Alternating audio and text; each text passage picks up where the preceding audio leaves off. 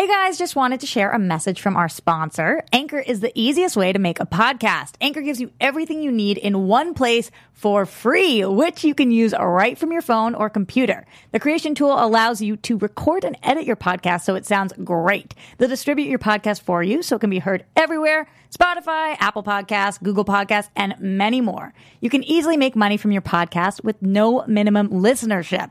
Download the Anchor app or go to Anchor.fm to get started. That's Anchor.fm. So you want to be an actor? Well, you're probably going to have to move to a big city. Today, we're going to tell you how to do that. You're tuned in to AfterBuzz TV, the ESPN of TV talk. Now, let the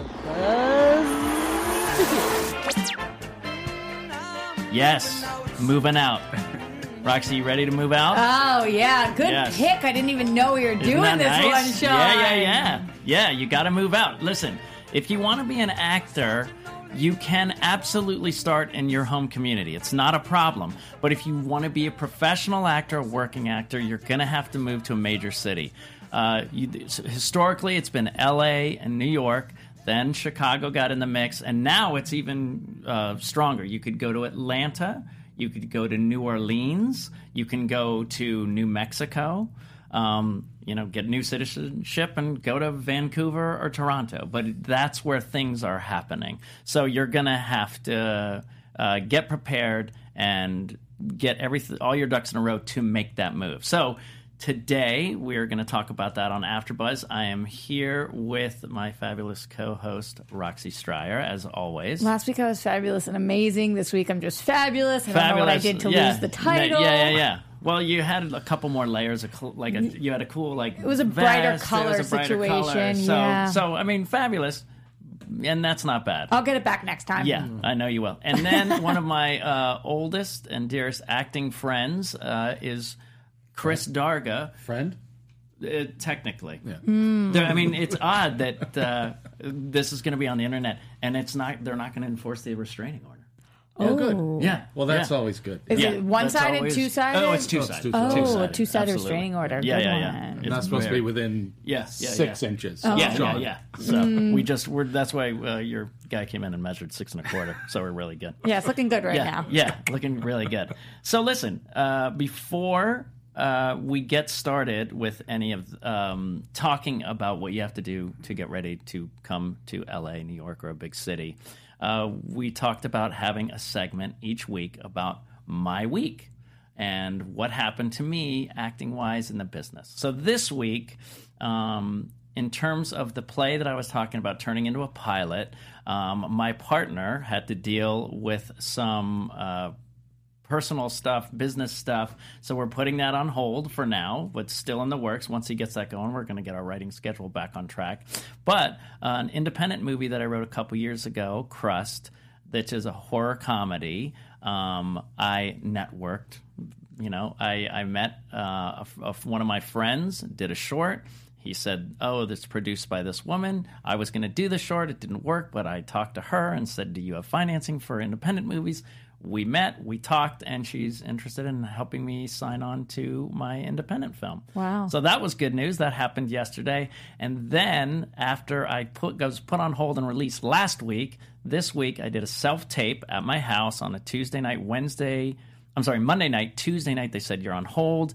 Get your passport ready. You're probably going to Vancouver the next day. I was all excited, ready to go. And 7 o'clock on Tuesday night, they said they pulled the pin. So it's so close, and it's funny because it's ironic that I'm talking to Chris here because we were talking that kind of a slow summer, and one of my friends, Brian George, who I did Employee of the Month with, he got a series, and then Chris and I were talking, and he got 6 jobs. Five jobs in the last couple months. Congratulations! Yeah, one is it's not until October, but. Yeah, but I mean, booked all these. So I was kind of it's my time. And then I was close. And so I'm getting there, and I have another one tomorrow. So do you find when it's slow for you, it's usually fast for your friends, and when it's fast for you? No, we're usually all in the semi-category. Because the business is so cyclical. Summer is always dead. No matter what, summer is dead. Yeah. Usually after July, beginning of August, things start to pick up. For episodic season and things like that. And even Netflix and shows like that kind of tend to have a traditional shooting schedule Hey, it's Kaylee Cuoco for Priceline. Ready to go to your happy place for a happy price? Well, why didn't you say so? Just download the Priceline app right now and save up to 60% on hotels. So whether it's Cousin Kevin's Kazoo Concert in Kansas City, go Kevin, or Becky's Bachelorette Bash in Bermuda, you never have to miss a trip ever again. So download the Priceline app today. Your savings are waiting. Go to your happy place for a happy price. Go to your happy price, Priceline. That I found, because they were like, oh, with Netflix and things, it's going to be year-round, which it is kind of, but it's not necessarily. But most of it does go through the seasons, just like regular TV. Have you shaken it off yet? That you got those two things on hold? Yeah. We're going to have an episode about auditioning and how to shake it off and things like that. Forget, let it go, and move on. And, yeah. I mean, the main thing for me is, I used to give myself, when I started this business, I'd give myself a day. And then it went to 12 hours. And now at this age, I give myself like an hour and a half. Yeah. You know what I mean? 90 minutes. Yeah, top. 90 minutes tops. And, because there's nothing you can really do. And you get disappointed, and that's fair. You wanted the job. But at this level that you just don't have control over these things. It's never personal. And the only thing you have control over is the audition. Then boom, it's done. It's out of your hands. Nothing you can do to control who they cast or what they want or what they're looking for. So you just got to learn to forget about it and move on. It helps if you have another audition coming up the next day. But... Right. And also for me, I had the meeting with the producer about my film. So that was something to look forward to. And I've got tickets to Parliament Funkadelic tomorrow night. So I would have missed that too. And you got this show. And I have this show. Yes, which is the most important. Now, do we talk about Chris's fabulous career? So Chris, like me, we talked about, that we've done pretty much every genre. Chris has, like me, probably done every genre: big budget, low budget, horror, major movies, small movies, kid shows, adult films. Which was in Europe? You couldn't find them. You can't find them. Does that have to do with the 6 inches between you guys? That's Ixnay rocks. Stop. Sorry, you're opening up a can of worms. Jeff, can we cut that part of the video? Chris's lawyer is on his way in. Oh, so we got to really be careful about all that. But anyway, so we've done all different types of movies, and. He and I met at the Groundlings, so we'll talk about how we know each other. We were in the Groundlings. I was there from, I think, 88. I started in the Sunday show. I left in 91. So I think if anybody's listening to this, they probably know what the Groundlings is, but in case. It's a comedy improv sketch school in Los Angeles that has started the careers of so many people. Back when we were there, it was starting Kathy Griffin and Lisa Kudrow, Julia Sweeney. Pee Wee Herman was there. Elvira was there. Phil Hartman. Then it went to like Will Ferrell, right. And Kristen Wiig, and a lot Melissa of your favorite McCarthy. SNL people. Yeah, a lot of comedy people came from there, and of course SNL came. The month before I got into the Groundlings, and then the month after I left the Groundlings. I was on one. A good friend of mine said, "You need to learn how to act," because I was trying to audition and I couldn't do it. And they said, "Listen, you have to back off the, comedy stuff and learn." It was Patrick Bristow said, "You need to learn how to just act and." Basic acting, so you could audition. Because did you grow up taking classes or anything? No, I just did plays, a ton of plays. So I didn't know how to do it. So I went to Playhouse West and started studying drama. And Chris actually proceeded into the main company of the Groundlings. With you were going to get into the main company, but you got a movie and you couldn't do it or something. Well, I actually chose to, because it was all really weirdly political. But no, it wasn't that I got a movie. I actually said, you know what, I'm going to bow out for I was extended one time, there was a vote, and I didn't get in. And then the second vote was coming up, and I thought, you know what, I've got to go learn how to be a dramatic actor. Also, for anybody at home who doesn't know, it's a school in which Sunday company is an accomplishment within itself to get into, but then getting into main company is incredibly difficult. And of the thousands of people who go through the school, there's dozens that don't make it. Yeah. So we were very fortunate, and we were at a time when you could move through it at a reasonable pace. It was quicker. It was like now 18 it's about months. 7 years like is the average. Years. Is it really? Yeah, because it's literally 7 years. We got through in 2, or I did. So you're like in your late 50s by the time you get. Yeah, it's great. It's very intense now, and they have added levels, and most people end up having to take writer's lab like 4 times, and then it's a very long process. So we were back, and you know, now it's very competitive because it is a breeding ground for Saturday Night Live. When we were there, we were all such fans of each other. We were so, like, you would finish a sketch and run behind so you could watch everyone else do their stuff. It was so fun. Everyone helped each other out, and you know, now it seems to be a little more competitive. I think it depends on the person, you know? Of course. There it depends on the really people supportive. And the teacher. Yeah, of course. I can't make blanket statements, but I shall. And then we kept in touch. Years later, I did a play about a friend of ours, John Servenkin. I did a play about, we both had little babies, and so we did a play about... Dad, it was called Daddy and Me, about like a mommy and me daycare thing in the day that daddies go. It was a big farce. We cast Chris in it because he was one of our friends. That was really fun. Because he was ridiculously talented. No, just a friend. Yeah. Just a friend. Well, because we know that he would curl up and cry if we didn't cast him. I had the van, so I could drive. Yeah, he had the van. So. Oh, what a good asset. Yeah.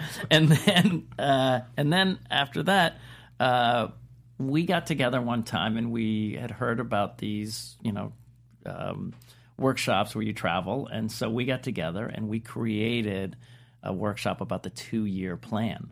And the 2-year plan was what we're going to talk about today. This is today specifically. We're going to talk about prepping for the 2-year plan to move. What you should do to get ready to move. And we actually did it in Nashville once because this is why we're actors and not business people. Once we thought, this is a great idea, people were going to hire us. Well, the problem was bringing in 2 people, 2 hotel rooms, 2 plane tickets wasn't very... it's twice as expensive. Yeah, twice as expensive. Yeah, so, but when we did it in Memphis, I know of 3 people who have moved out, and one of them will be here next week to talk about how that day literally changed his life. And he moved out. So did you guys pool together what you had done to move out and what you had done to move out and decide what was the best method? Or did you guys think, these are the things we wish we did before we came out here? Probably both of that. Yeah. I mean, we drew from our own experience, and then we drew from things that we wish we had done. Right. Exactly. So... that's kind of what we did. And I remember just sitting in my office, and we were just... spitting out things that go, well, that's not as important. Well, this is important. And then we honed it down into a really concise list. And then now I actually do a lot of Skype coaching. And, you know, these people will say, well, now I need to know what to do next. And I just coached a girl who was in Arkansas and just moved out like 3 months ago. And I used, you know, the stuff that we came up with. And it's really helped people.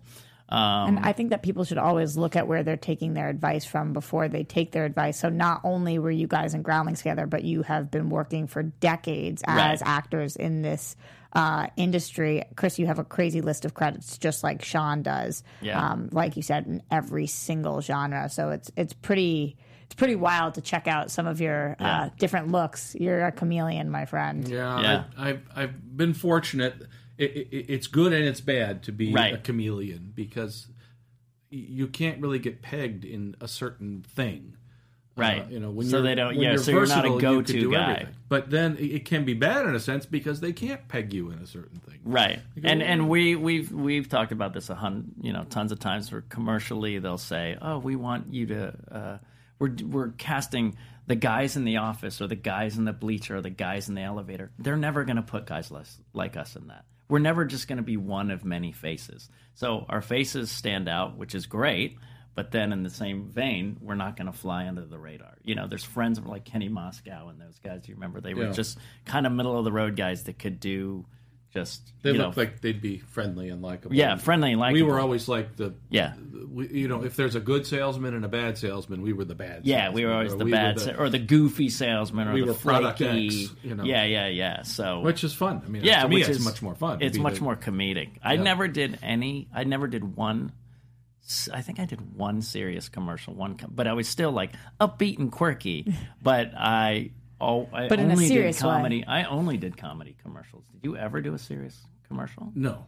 No, never. Yeah, never. What would you say the number one thing to both of you? People come up to you and say, oh, my God, I know you from this thing. What is the most recognizable, do you feel?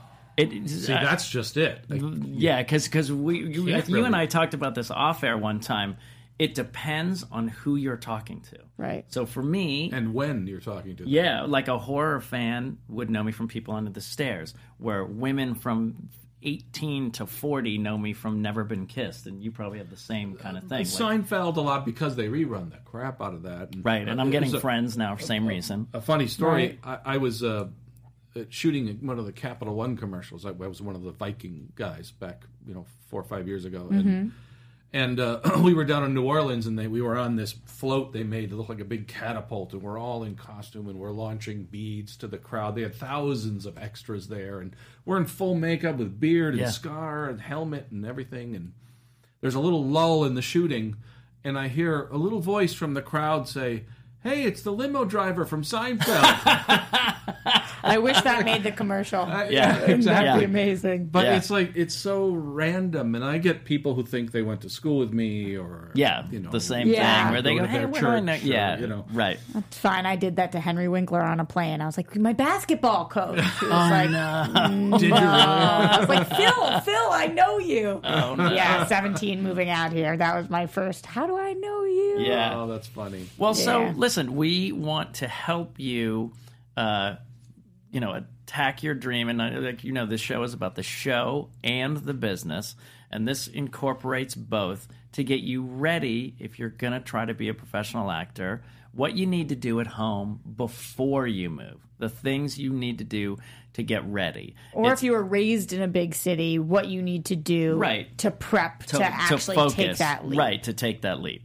So number one, we want to say, is to log experience in actual acting. So you can take, I teach a lot in Memphis, and there's a great guy, Forrest Pruitt, Indie Acting School of Memphis. I go do workshops there. This is where the woman went who now moved out here. Go to find any acting classes in your hometown. If you can't do that, obviously you want to do it, high school plays, your school plays. Community theater? Yep. You can do community theater, any kind of community theater. And now, even at home now, which we never had this opportunity, is get your iPhone, get some friends together, write something fun or funny or scary or anything. I mean, Spielberg did it with Super 8s.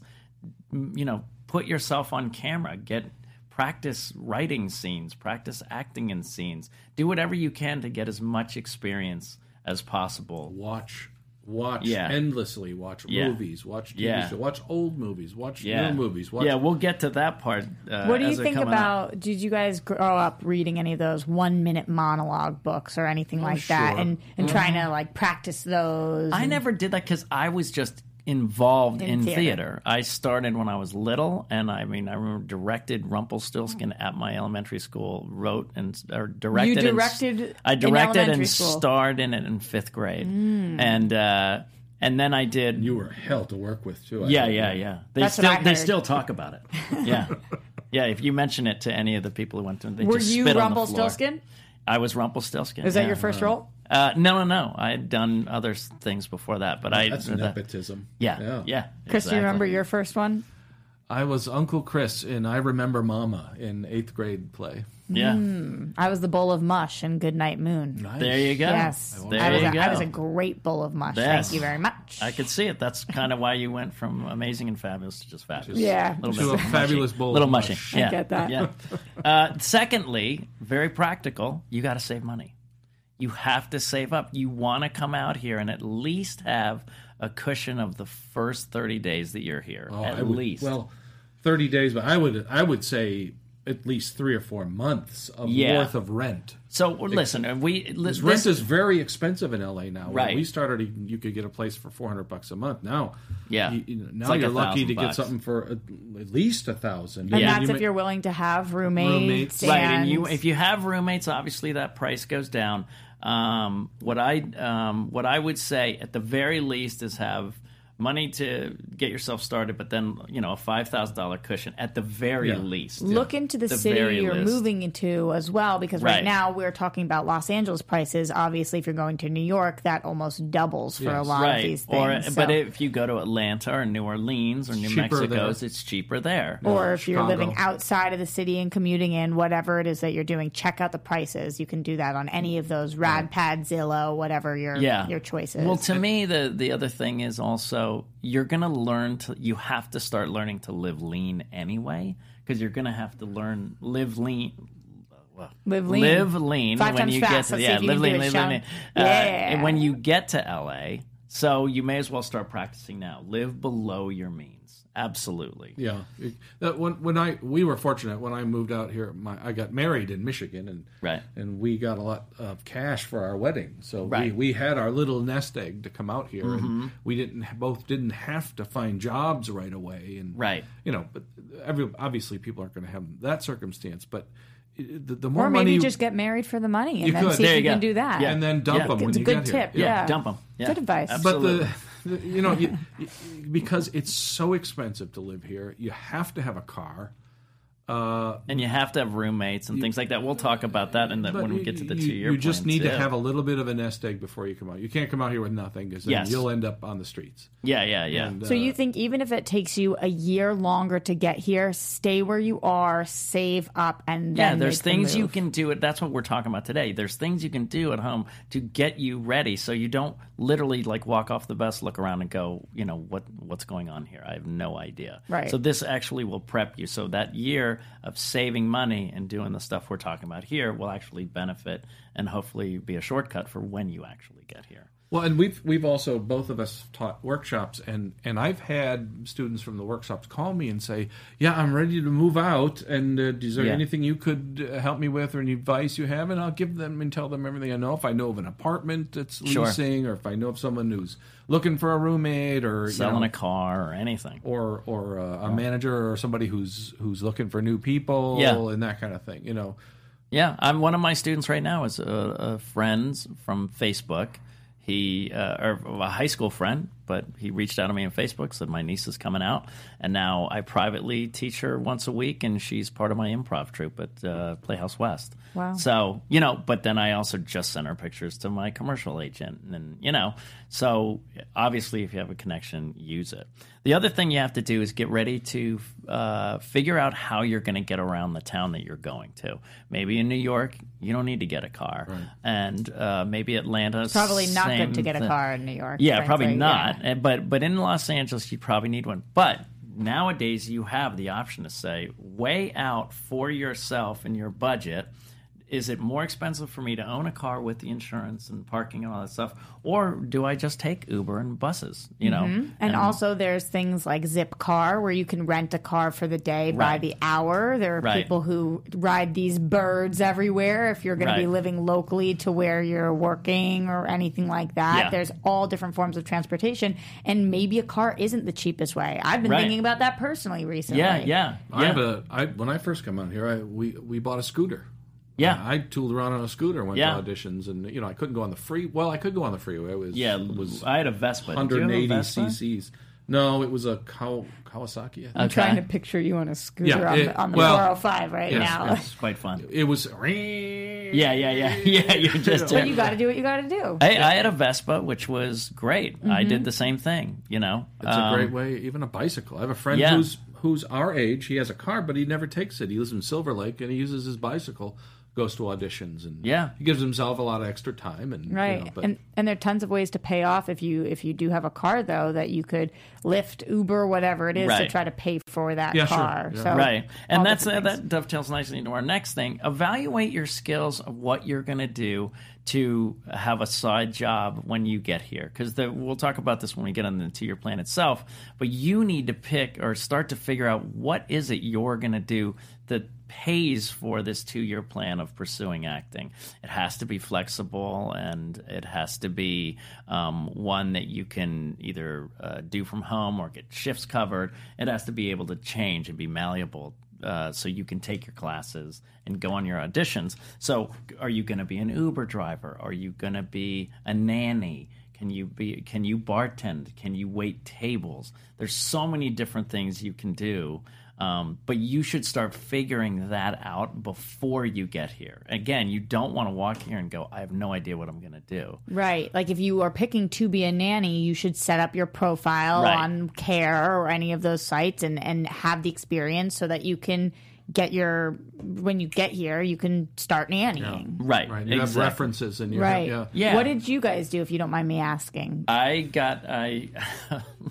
was at home. I graduated UCLA, and they had just started to sell used vinyl. And I was like, ooh. And it wasn't like old school like it was now. It was just exciting that they were selling used records. And I was like, oh, now I can get all the records I want. I bought a huge trunk of records, and I landed in LA with $200. But my friend was here in the meantime, set up an apartment. I lived with 4 guys in a 2-bedroom, crappy apartment. And I walked around because I didn't have a car and found a waiting job that was really bad. Like I made $10 to $15 a shift twice a week, and I said, oh, I can't do this. And then I started at Chin Chin in Brentwood and walked to work. A Chinese restaurant. Yeah, I got into the Groundlings, and they said, well, this is how much you owe to start. I said, I can't pay it. And they said, well, we'll defer you to January. So I just worked my butt off for that September through December, picking up shifts and doing everything I could to move up quickly to become a waiter. And I became a waiter right at the beginning of the year, and then I could pay for Groundlings. And so that's what I did for work. What did you do? Well, when I first came out, I had the carpentry or something. I had the scooter. So and then I graduated to a motorcycle and worked as a messenger. So I was on a motorcycle 8 hours a day, and it was horrible. I had 2 accidents, and anyway, so I decided I got to do something else. And when I was in college theater, you also had to help build sets. So we learned I learned carpentry, basic carpentry. So I got a job doing Finnish carpentry with Mindy Sterling's ex-husband. Brian. Was it flexible? Brian, through the Groundlings. Yeah, he would let me go for auditions because his wife was an actress at the time. So, and then I started working with Adam Carolla. We did carpentry business together.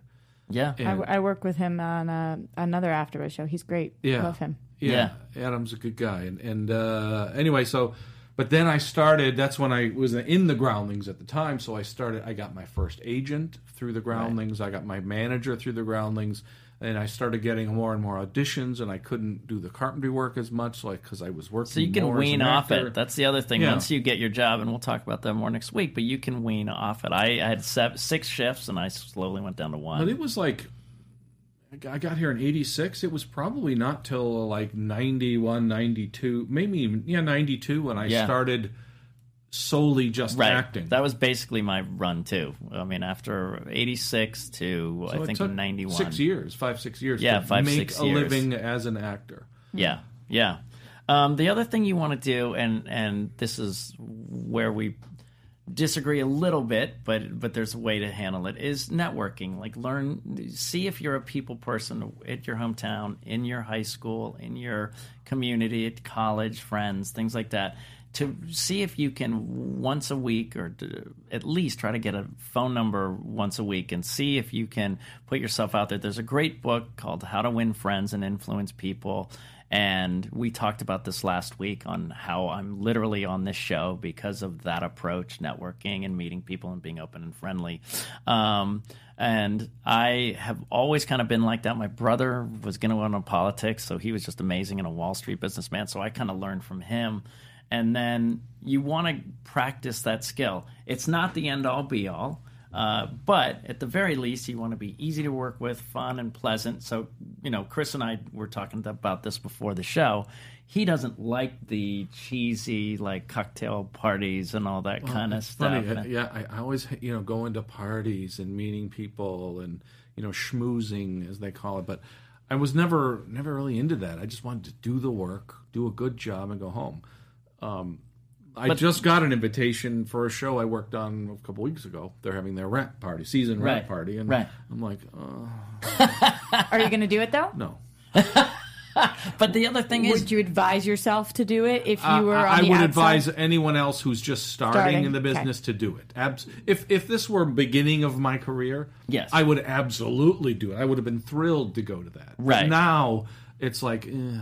But see, this is what's great is... Because none of the stars will be there. It'll just be the the crew people who you didn't even meet. Yeah. You know, and when you're a guest star, you're not. It's very nice. Right. But yeah, when you're just there for a couple days and all these people have been working together for months. They're not your friends. They're your acquaintances. Right. Yeah. So listen, we approach that a little differently, but I will say at the very least, Chris is always professional, always does great work, and he's not in his dressing room closed and angry. No. He's meeting people. He's still walking away from a set with a phone number. I purposely like to hang out on the set.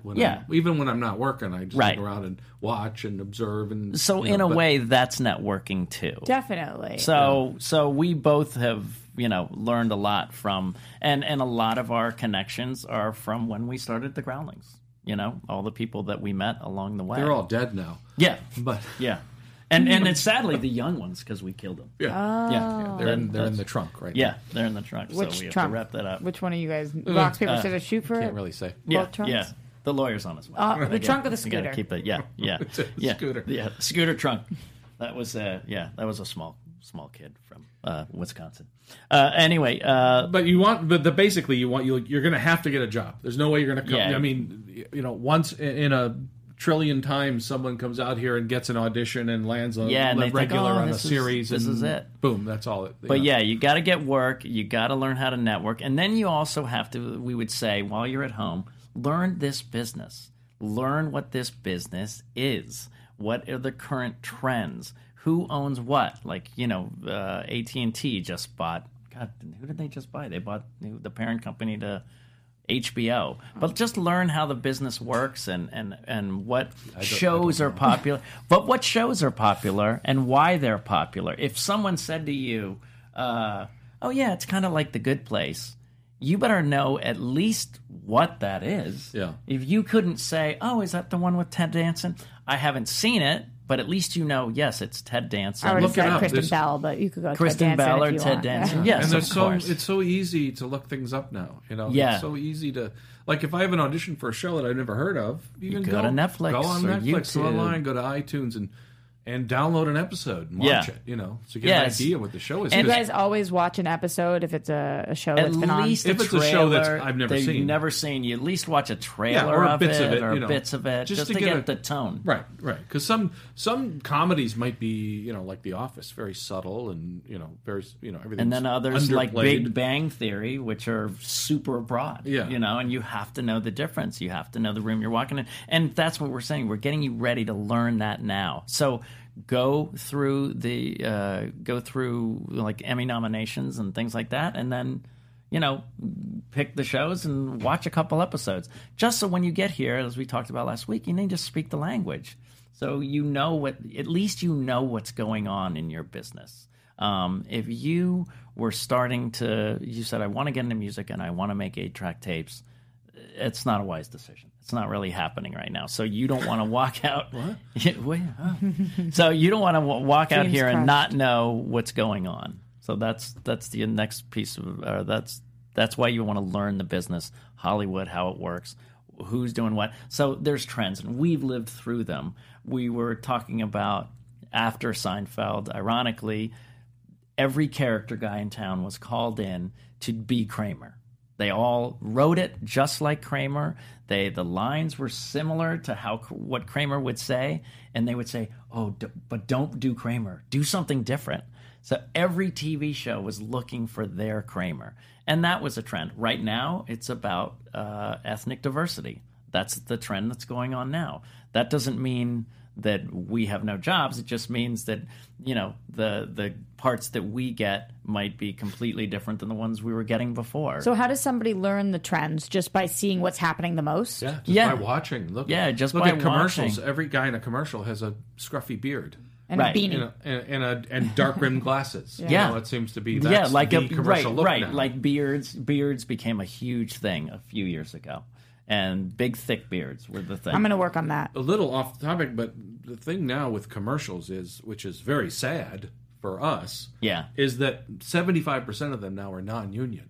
Yeah. And we're both union guys, and I'm not going to scab. Yeah. And so, but I would say for someone coming out here who doesn't have their SAG card yet, commercials are a great way to get experience being on a set, working, you know, and a lot of times you don't have to be the greatest actor in the world to be in a commercial. Right, that's a lot of times the most type. Of them it's just holding it up and smiling. You know, anybody can do that.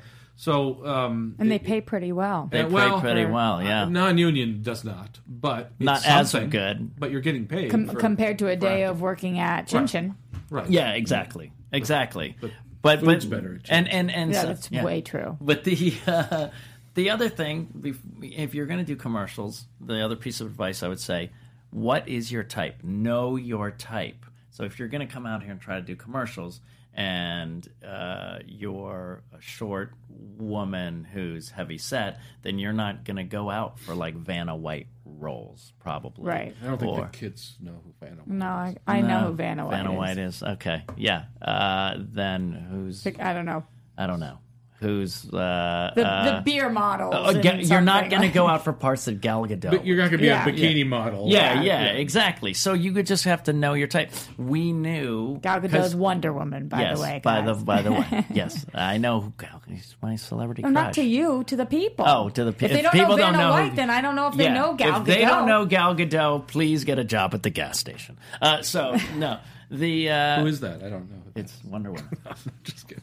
So but you have to be honest and know what you're going to sell, because you're going to come out here and you're going to sell yourself. So if you don't know what type you are, and you're going to know by the stuff you've done in your acting classes at home, what roles did you get cast in? I was cast as Renfield and Dracula, the creepy guy who ate the flies, and then Hugo in Bye Bye Birdie, the nerdy friend. I was cast as the quiet, awkward Peter Van Damme and Diary of Anne Frank. Like, so I was the quirky, offbeat, you know, and I knew that coming here. What do you guys think about when you're coming here, if you are the short, heavy-set female living in the Midwest somewhere, do you think it's smart to try to change your look to what is hot right now or trendy, or do you think... I don't think that's possible. Just embrace... It depends. I mean, if you're short, 10 pounds overweight, you could change that. But if you're Melissa McCarthy... Right. And she embraced it. Yeah. She embraced it and made it work, and she's so talented and so funny. And the other thing is right now, sadly, what the thing that's least wanted is Caucasian women from 25 to 35, because it's just an overdone. Woo-hoo. Yeah. Yeah. But you and I were talking about this recently, where you're like, oh, maybe I should go back to more ethnic look, your original ethnic look and things like that, because that's what the new trend is. Yeah. And what's your ethnicity? Oh, I'm Jewish, but I was a lot darker looking, and I had very dark brown hair, which is great right now. A little bit Spanish, so it was more like you could be right. A little bit, you could be anything, and that opens it up. But my side job, my thing that I do for a living is hosting. So right now, this look is in. So it's hard to. Yeah. It's an interesting. Yeah. A wig for hosting. Yeah, a wig for hosting. There you go. But you have to be honest about what you're going to sell. And if you come out here and you have no idea who you are, you should know that anyway from the homework that you've done at home, right? From the plays and. Well, when I was in college and graduate school, I went all through graduate school for acting, And I played, you know, I was Hamlet, I was Dracula, I was Orlando, and as you like, I was always leading man roles in graduate school. Yeah. And when I got to LA... But you were handsome back then. Well, yeah. So everything's caught up with me. But when I got to LA, there were leading men. Right. I mean, there were Tom Cruises and, And so Ryan Goslings. So I said, well, you know what? I'm going to be a character actor then. Yeah. So I put on a little weight and, started maybe not shaving all the time. And people forget Tom Hanks is a character actor. That's how he started. Yeah. That's how he started, I was more like John Candy or Jack Black or we were always the wacky friend and the wacky office worker, like you mentioned before, and brand the good brand and then the goofy brand X. That's who we always were. And then listen, most importantly, I know I've talked a lot about business stuff. You've got to study the craft. What Chris was mentioning earlier. He jumped the gun, but he was right on point, which is you've got to watch a ton of movies. Yeah.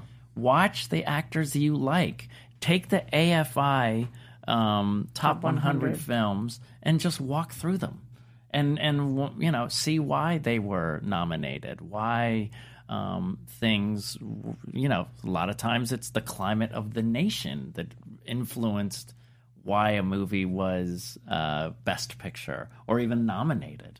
I love Meryl Streep. Well, then watch her in the 70s, watch her in the 80s, watch her in the 90s, watch one movie per decade. Because like we talked about last week, this is the language we speak. People are, and especially not producers as much, but directors and other actors, they want to talk this language, and the language is film. So if we sat down and said, hey, Gal Gadot is perfect for it's kind of a Gal Gadot type, you better know what that means. Yeah, or if a director's giving you directions, is lean more toward the Travis Bickle from Taxi Driver, or you got to know what that is. Yeah, and if you have no frame of reference, now you can go quickly. Oh, Travis Bickle, you can quickly look it up, but back but still, if you can, but sometimes you don't have that 30 seconds. Well, I just did. Last year I did School of Rock, broad comedy. The way I did it on my tape was how I booked it. Very broad. It was a waiter that had just done a horror movie and was all excited that his horror movie was coming out. And these kids had seen the horror movie and they were all terrified of him at this thing. And then when they came to my close-up, the guy came out and he just said, it was Jay Kogan. Jay Kogan, yeah. A friend from Groundlings. I did that show, too. I played a waiter. Yeah. So he said, I did it the way they had originally done it over and over. And then he said, you know what, do Jack Nicholson. Now, what was interesting is I was supposed to be a creepy guy. So it wasn't Jack Nicholson. It was Jack Nicholson from The Shining. Mm-hmm. And I knew what he meant because it was a horror thing. That's what I'm talking about. You really want to know, and we talked about. You had said, "Who's Jack Nicholson?" Right, or if you said, "Wait, Jack Nicholson from Easy Rider, or Jack Nicholson from As Good as It Gets." No, you have to know what that meant. So we talked about this last week. If you have to love this business, so if you study these at home, you can do this right now. You can go to the library and get plays now and start reading. Look that up. 10 biggest playwrights. Of all time, and obviously got to know a few Shakespeare plays. You have to know a few Tennessee Williams plays, Neil Simon. You can do this every day. Ashley Judd, I was in class with her, and she read a play every morning from 7 to 9 a.m. every day. Where were you in class with her? Playhouse West. Mm. Yeah. So that's the other thing, is that you really want to immerse yourself. So all these skills came together. So. Roxy thought it'd be interesting if we talked about how we used all these things. And so as I said, I came with $200. I walked to my waiting job. I did that because I could walk, and then I would take the bus to the Groundlings. That was my transportation. My living situation was I lived in a really low budget, bad neighborhood, 4 two-bedroom apartment with four guys. I slept on an air mattress that deflated every night because I borrowed it from somebody. So I'd go to bed on it and I'd wake up on the floor. For how long? That was probably like 6 to 8 months. And then I made enough that I bought myself a mattress that still stayed on the floor. And then I moved to another apartment with four guys, a little better. And then I got a scooter. I got a Vespa. That was my transportation. And then when I got my first commercial, that's when I got a really crappy hatchback Honda for $1,000, but I had been out here at UCLA. I started at the Groundlings, but I loved movies anyway. I always loved movies. Me and my friends in college always went to movies all the time. And as I said last week, you know, I just knew that Groundlings was not only a fun place to go, but it was a wise move because it was well known. So that was kind of how I started. Yeah. And I my big regret is I didn't save the money, and I wish I would have. That's the one thing. Before coming here. Before coming back. I left UCLA, went home for the summer, and then came back.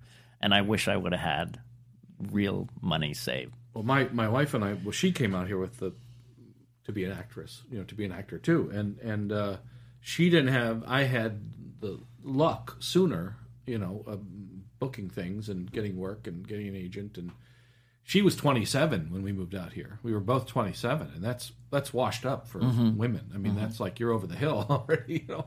I mean, back then it's not as much now. Not so much then, now, but no. But welcome to my life. Yeah.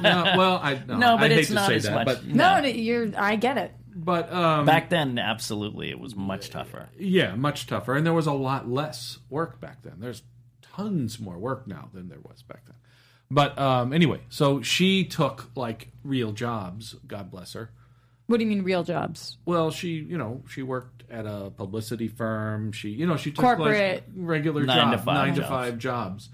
And that really helped. But then, then I started making more money. And, she still wanted to work. So, but anyway, that's a different circumstances. I don't know how many married people are going to be moving to L.A. But, right.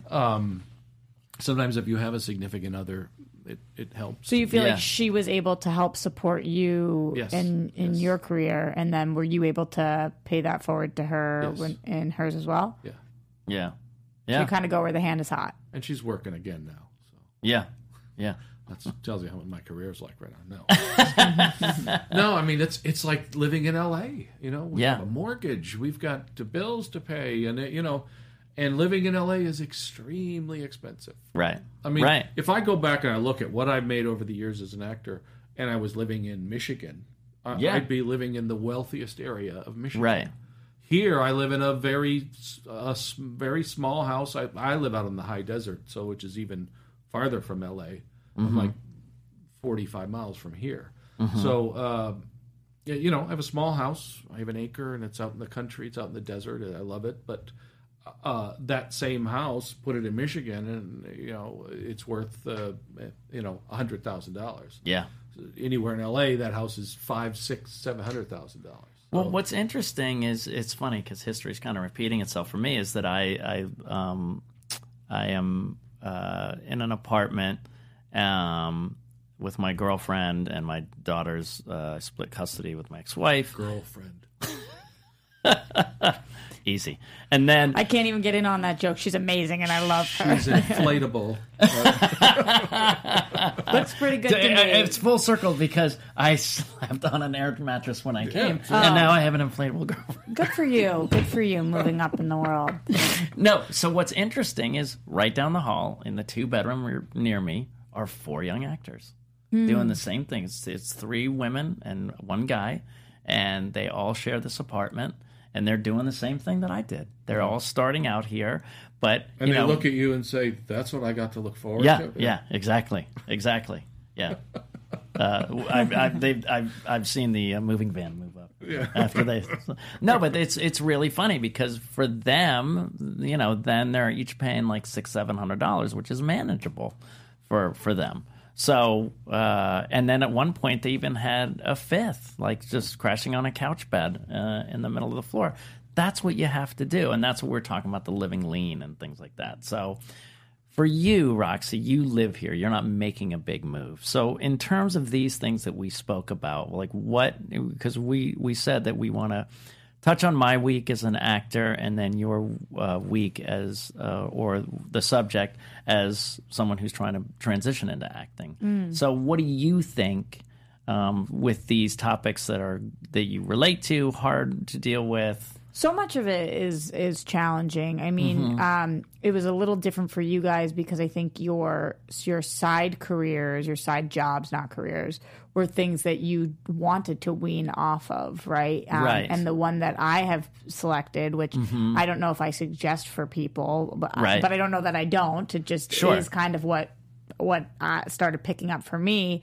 The more I book, the harder it is to step away from it because it's hard to walk away from finances. It's hard to walk away. But it seems like you love doing this. And I do. Yeah. I do love doing it. I love doing both. So I'm having a hard time figuring out what that line is so that I can make enough time for my acting and for using the hosting to pay for my Groundlings classes, which are, by the way, ungodly expensive. Oh, yeah. It's like, I don't know why coming out here I didn't know that. Right. Well, what about? I mean, there's other like Upright Citizens Brigade. There are really. I mean, Groundlings is like the place. Yeah. But Flux Comedy Dojo at Playhouse West with yours truly. Yeah, yeah, but it's also the time too. You know, and figuring that all out. So I have a hard time organizing my schedule to make sure that I'm feeding each bucket.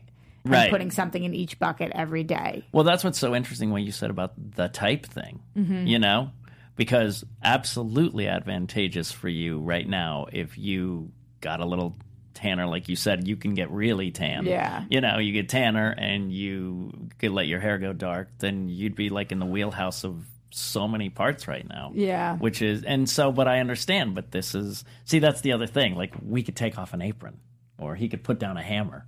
And then we're ourselves. It's a lot different when you're hosting. Yeah, right? Yeah, that's true. Yeah. So it's been an interesting little journey for me, and I think that the side job that I've picked does.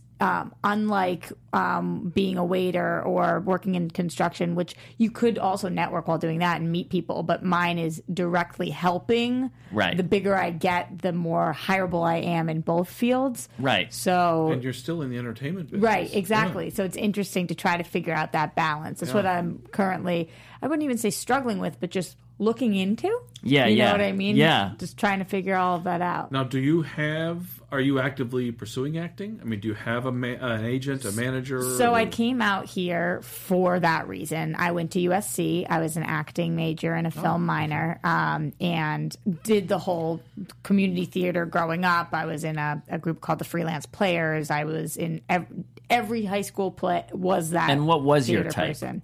Back then, like I was Tiger Lily in Peter Pan, so I looked a little different. And I was always quirky, very not. Okay. I was not leading lady. I was a little quirky, but I was You're the best a lot friend darker. Of the leading lady, definitely. Yeah, who was the leading lady was my best friend also. And she always was booking leading lady, and she's amazing at Juilliard now. But that was me, and then when I came out here, the hosting thing fell. So easily, and so that's the direction. How did you get into this? Yeah, I met Kevin, who owns this whole studio and started this on a plane. Wow. And we were sitting next to each other, and he had just filmed the movie, and the camera crews were walking by him. And in my head, I was coming out here to go to USC, and I wanted to be an actress, and was coming out here for that reason. So I said, "Oh." Who just struck up a conversation because I said, "Oh, were those your crews? What were you guys doing?" And then 6 hours later, he was like, you should come audition to be the first host at our network, which was here. And that's how it happened. Wow. Yeah, pretty wild. Now, you're I don't want to pry, but no, you're making a living doing this. Yeah. You don't have any other job. No. Well, I have 17 hosting jobs. So I'm here. I'm over at Nerdist and Collider and Screen Junkies and all of the places that hosting are, but I don't have a restaurant job or an animal job. So you're paying your bills with the entertainment industry, yes. So you have flexibility though too, don't you? I do. But I still work tons of hours. So I have flexibility to a certain extent, like anybody. Right. Well, we talked one time about an acting teacher that she met through my play and wanted to work with her. And I said, oh, well, these are the times. And she's like, oh, shoot. I was like, I'm live on air those times. Right. So that's what I do. Why don't you do a live on air acting class? There you go. That's what we're going to do. So that's... Well, that is actually going to be... We're actually part of the just to... let you guys know that is going to be part of this. We're going to have acting teachers come in and actually do acting scenes. We're going to have an episode where... Right here, though? Yeah. Well, Roxy will bring in a scene, and I'm going to work with her, and we're going to do that kind of stuff there. So that's why we're saying the show and the business at the same time. But, yeah, I mean, so right, you're in a transition thing to go, oh, okay, so the thing I... did to pay the bills or whatever is now you're, it's sounding like you're at a crossroad, kind of a little bit at a crossroads, and you're trying to figure out. Yeah, but because acting is still where my heart is. But do you have representation in the theatrical world? No. Oh, so right. Yeah. But the other thing is, you could get a commercial agent very easily. I would think. Yeah, I would think you could get a commercial agent very easily. Why would you guys think that? Because you could. I mean, just because of your experience doing this, wouldn't you say? Yeah, on-camera experience. Yeah, like literally a ton of on-camera experience. It would be very easy. You could be the mom. You could be, the young mom. The young mom or the... Thanks for throwing that word young in there. Young in there, yeah. The mom of the teens. Yeah, dropping your kid off at school, at college.